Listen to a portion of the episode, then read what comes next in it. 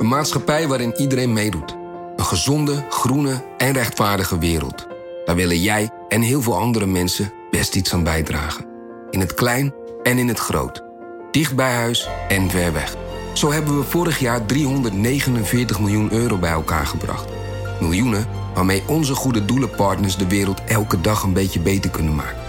Nationale Postcode Loterij. Samen voor een betere wereld. Aquarius Red Peach Zero Sugar. Met zijn heerlijke frisse persiksmaak zonder suiker draagt Aquarius bij tot jouw dagelijkse hydratatie en helpt zo mee om je vochtbalans op peil te houden tijdens alledaagse actieve momenten. Thuis, op het werk of onderweg. Ook verkrijgbaar in smaken lemon en orange. Probeer hem nu.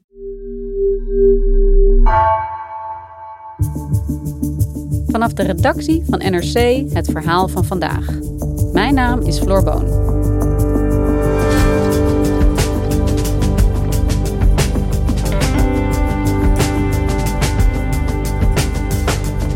Vorige week werd het Capitool bestormd en probeerden Trump-aanhangers een greep naar de macht te doen. Het maakte duidelijk dat ook de grootste democratie ter wereld fragiel is. Correspondent Bas Blokker ziet het al maanden, zelfs jaren broeien in de VS. Hoe kon dit gebeuren? En van welk Amerika wordt Joe Biden volgende week president?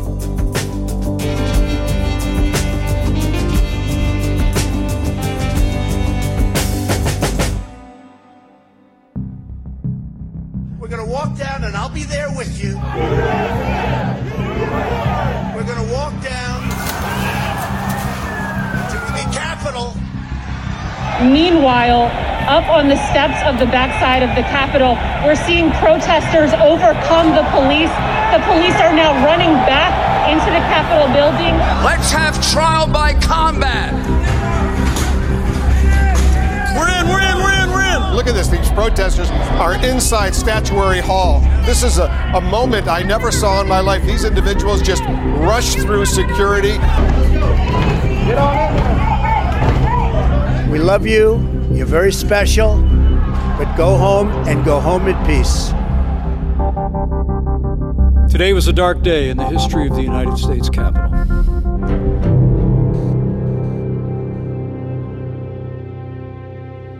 Bas, we hebben de laatste tijd best wel vaak met jou gepraat over de Amerikaanse verkiezingen en de nasleep daarvan, over Trumps leugens en zijn ondermijning van de democratie. Maar toch, had jij wat er woensdag is gebeurd, had jij deze apotheose verwacht? Op woensdag niet, maar eerder ben ik er wel uh, bang voor geweest. Ik weet dat ik vanaf het moment dat, nou eigenlijk het hele jaar al, flirt Trump met de gedachte aan geweld. En dat is iets, hij vindt dat flink. Because you'll never take back our country with weakness. You have to show strength and you have to be strong.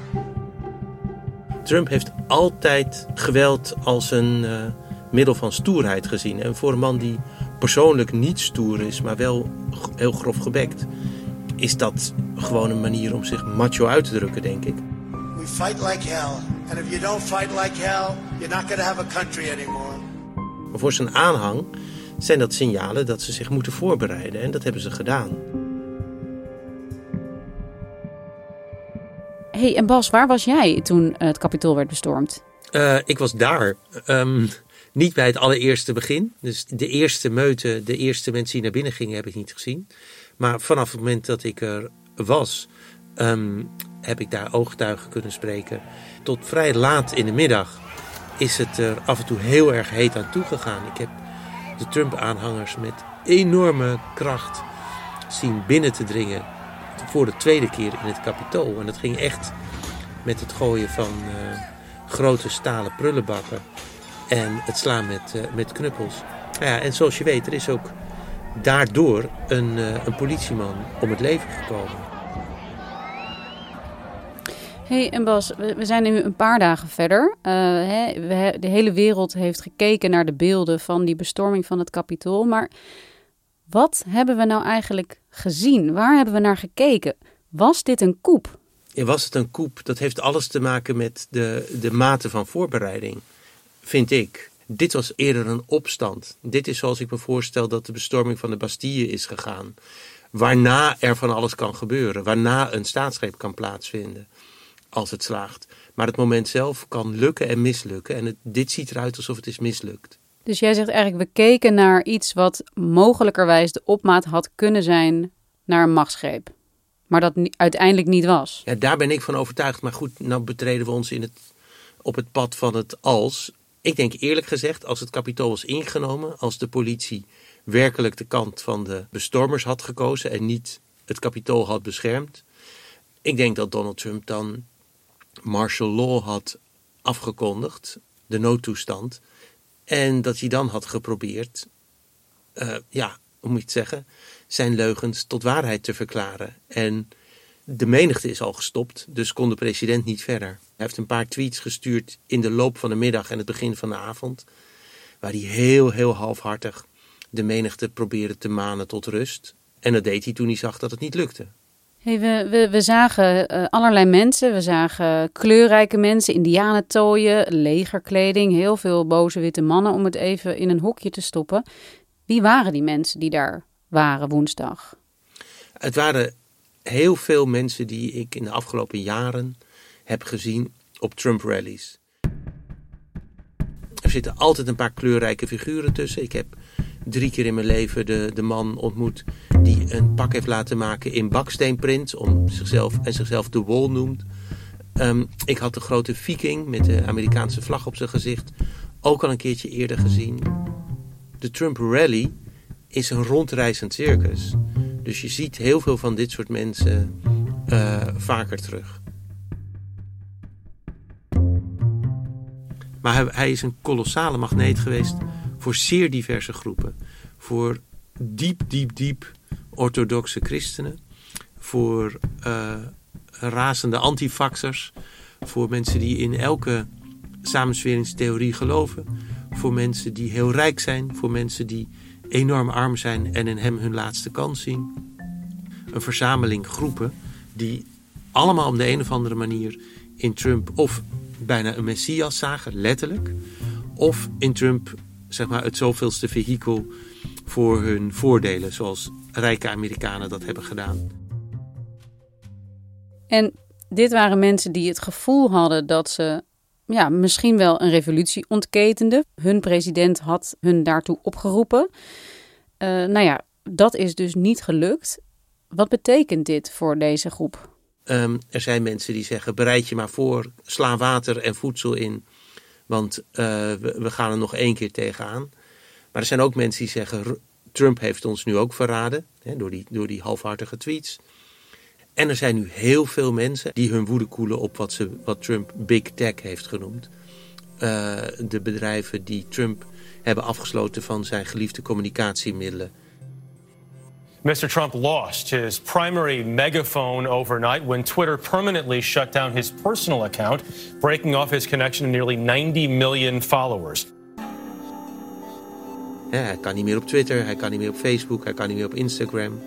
The company, run by Jack Dorsey, saying after a close review of recent tweets from the real Donald Trump account and the context around them, we have permanently suspended the account due to the risk of further incitement of violence. Rechtstreeks door de woorden van de president aangestuurd is er een opstand geweest die vijf mensen het leven heeft gekost. Trump wordt dus van Twitter geweerd. Wat betekent dat voor hem? Oh, dat wordt nu aangewezen als zie je wel, de dictatuur is al begonnen. Trump heeft zelf fameus ooit gezegd uh, in een interview: zonder, zonder mijn tweets was ik hier niet geweest. En Trumps uh, regeerstijl is heel vaak gekarakteriseerd als regeren per tweet. Twitter is zijn, uh, ten eerste zijn persoonlijke verslaving, maar het is vooral voor hem altijd een manier geweest om regelrecht met 88 miljoen uh, mensen te communiceren. Hij, hij, hij noemt de, de, de media de vijand van het volk en nepnieuws. En hij zegt: Ik heb die omzeild via Twitter. Het feit dat hij geen platform meer heeft, is van het, van, het, van het allergrootste belang in de nasleep van deze mislukte stormloop.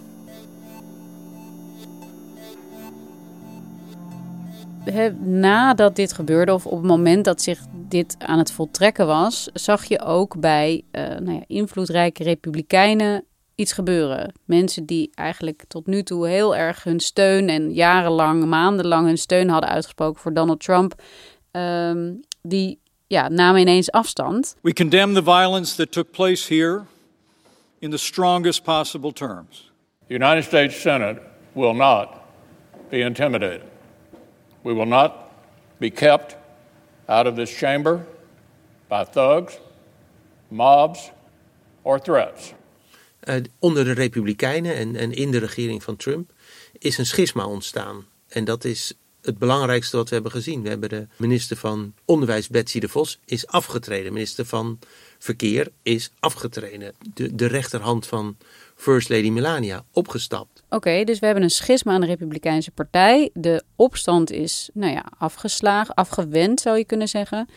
Is de, ja, de beweging die Trump zo anders ondersteunt hè, en de beweging die hoopte hiermee toch nog een verandering in die verkiezingsuitslag misschien mogelijk te maken, is die dan nu ten einde gekomen? Nee, dat denk ik niet. En vergis je niet, ehm, dat schisma is niet ontstaan door die opstand alleen. Trump heeft zelf een schisma gemaakt, omdat hij steeds volhield: ik ben als president gekozen. Joe Bidens zegen is tot stand gekomen door fraude iedereen moet mij helpen en iedereen die mij niet helpt is een verrader, heeft die mensen in zijn eigen Republikeinse partij, hij noemde ze de Weak Republicans, tot verrader bestempeld. En dat, dat maakte die mensen kwetsbaar. Zij voelden zich doelwit van de meute die optrok naar het kapitool. Ik vond het ook veelzeggend dat de meute, dat in de meute ehm, iemand de Amerikaanse vlag in het Huis van Afgevaardigden wilde vervangen voor een Trump-vlag. Dat, dat zegt, dat, dat is een symbolisch gebaar. Dit is een Trump-beweging, geen patriotische beweging zoals ze dat zelf zeggen. What happened today in Washington D.C. is not America. Definitely. What we're currently watching unfold is un-American. I am, I am disappointed. I'm sad. This is not what our country should look like. This is not who we are. These were rioters and insurrectionists, goons and thugs domestic terrorists. The scenes of chaos at the Capitol do not reflect a true America, do not represent who we are. Tijdens de bestorming van het Capitool en daarna hoorden we heel erg veel mensen zeggen van this is not America, zo zijn wij niet. Maar het gebeurde wel. Hoe kijk jij daar tegenaan? Was dit een on-Amerikaanse actie? Uh, niks is on-Amerikaans en niks is ook on-Nederlands. Alles kan overal, dat is in het algemeen. Maar meer in het bijzonder, dit land is, um, is geboren uit een Boston Tea Party, waar als indianen en piraten verklede mannen een schip hebben bestormd waar uh, door de Engelse kroon belaste thee op werd uh, vervoerd. Weet je, dit land is in geweld geboren, uit een opstand. Natuurlijk weten Amerikanen dat je met geweld de geschiedenis kunt veranderen, want dat hebben ze zelf gedaan. Ja, en toch ziet Amerika zichzelf heel erg graag als een soort baken van hè, mondiaal als baken van de democratie. Is dat een tegenstelling of, of zie je dat samengaan? Binnen het kader van een, van een stevige democratie, want dat is wel bewezen, en deze democratie kan een, kan een klap doorstaan, uh, is er van alles mogelijk dat, de, dat op gespannen voet lijkt te staan met de democratie daar is Amerika niet uniek in. Uh, dat vind ik echt, daar moet je voorzichtig mee zijn. De hele retoriek van de Shining City on, on the Hill, the Beacon of Light. En iedereen kijkt naar ons. Ja, iedereen kijkt naar Amerika omdat het een van de grootste grootmachten in de geschiedenis van de wereld is. Punt. Hoe uh, is dit allemaal voor Joe Biden? Begint hij straks met een enorme achterstand in zijn presidentschap? Ik denk dat Joe Biden deze uh, mislukte stormloop kan omzetten in zijn voordeel. Hier heeft het lelijke Amerika zijn lelijkste gezicht laten zien. En voor een centrist als Joe Biden is het goede Amerika niet alleen zijn democratische partij en de democratische kiezers, maar nadrukkelijk ook de Republikeinse partij en de Republikeinse kiezers. Het goede Amerika moet hier niets van hebben. En hij wil met het goede Amerika van twee partijen als president verder. Dat heeft, dat heeft hij voor woensdag gezegd. En na woensdag heeft hij dat herhaald. Joe Biden kan hier garen bij spinnen. The past four years we've had a president who's made his contempt for our democracy, our Constitution, the rule of law clear in everything he has done. He unleashed an all out assault on our institutions of our democracy from the outset. And yesterday was but the culmination of that unrelenting attack. Joe Biden kan nu aan de slag met de gematigde krachten binnen de Republikeinse Partij en zeggen: Wees gerust, ik luister naar jullie. Wij zijn de mensen van de gezagsgetrouwheid. Wij zijn de mensen van fatsoen. En dat zijn niet toevallig conservatieve termen. Committing ourselves to the rule of law in this nation, invigorating our domestic and democratic institutions. Hij heeft gezocht naar termen die voor de Republikeinen geruststellend zijn. Maar Bas, we zijn er nog niet. Hè? Het, het duurt nog anderhalve week voordat Joe Biden geïnstalleerd wordt. Um, wat kunnen we nog verwachten in de tussentijd? Uh, soms, soms schrik ik er s'nachts wakker van. Dat ik denk, wat zal er gebeuren? Weet je, de, het is grappig. Uh, Donald Trump is van zijn platforms geweerd. Dat betekent dat we geen tweets krijgen van hem. Het betekent ook dat je geen idee hebt wat hij doet. Staat hij alleen maar te golven? Staat hij de hele dag uh, tegen de spiegel te schreeuwen? Of, of probeert hij te bellen met god weet wat voor militaire, um, hoe moet je het zeggen, een militaire legeronderdelen van zijn jullie loyaal aan mij? We weten het niet. Um, het is voor mij ongewis. Maar het is ook in politiek Amerika op dit moment ongewis. er zijn um, articles of impeachment uh, geformuleerd. Uh, er is sprake van het, het, het zeg ontoerekeningsvatbaar verklaren van de president volgens het 25e amendement. I join the Senate Democratic leader in calling on the vice president to remove this president by immediately invoking the 25th amendment. If the vice president and cabinet do not act, the Congress may be prepared to move forward with impeachment. Hoe kansrijk is eigenlijk een vroegtijdige beëindiging van zijn presidentschap? De kans dat impeachment Donald Trump tussen nu en anderhalve week um, van zijn ambt ontheft, schat ik echt op nul. Um, het schijnt zo te zijn dat de Republikeinse senatoren hebben gezegd: wij gaan alleen door met impeachment op te pakken als alle honderd senatoren hiermee instemmen. Nou, dat gebeurt al niet. Uh, er hebben al elf republikeinen, als ik het goed heb, uit het Huis van Afgevaardigden een brief gestuurd naar Joe Biden om te vragen: hou, zie af van impeachment. Dit verdeelt het land alleen maar meer. En je zegt ook, uh, ja, de komende anderhalve week zijn dus heel ongewis. We hebben echt geen idee wat er gaat gebeuren. Zie jij nog risico's op dat uh, Donald Trump ook echt nog gekkigheid uithaalt? Dat hij uh, ja, in het buitenland iets raars doet. De, ik, hoor ook wel eens geluiden over de nucleaire codes die hij in handen heeft. Moeten we ergens, moeten we ons hart echt nog vasthouden wat dat betreft? Nancy Pelosi, Speaker of the House, heeft contact opgenomen met de chef van de defensiestaven, dus de hoogste militair van de Verenigde Staten. Pelosi saying, I spoke to the chairman of the Joint Chiefs of Staff, Mark Milley, to discuss available precautions for preventing an unstable president from initiating military hostilities or accessing the launch codes and ordering a nuclear strike. Uh, dat kan natuurlijk allemaal symboliek zijn om te laten zien van we moeten Trump zijn tanden uit zijn mond trekken. Maar um, ik denk dat ze serieus nu kijken, als we hem niet kunnen afzetten, hoe perken we dan de schade die hij nog kan aanrichten? We gaan het allemaal zien, Bas. De komende anderhalve weken worden nog heel spannend. Ik ben heel blij dat jij uh, daar bent en het voor ons in de gaten houdt. Dank je wel. Ja, alsjeblieft. En tot gauw. Ja, tot gauw, Floor.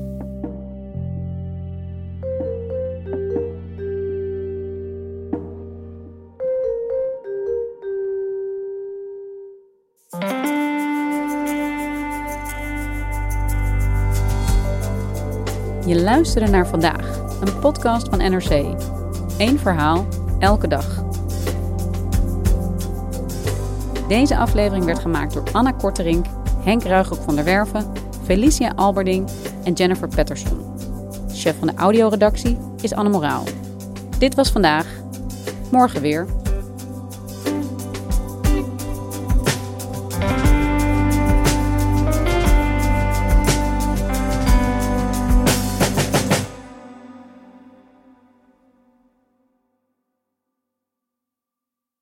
We zijn heel benieuwd wat jij van onze podcasts vindt. Je helpt ons enorm door een korte vragenlijst in te vullen op nrc.nl/slash podcastonderzoek.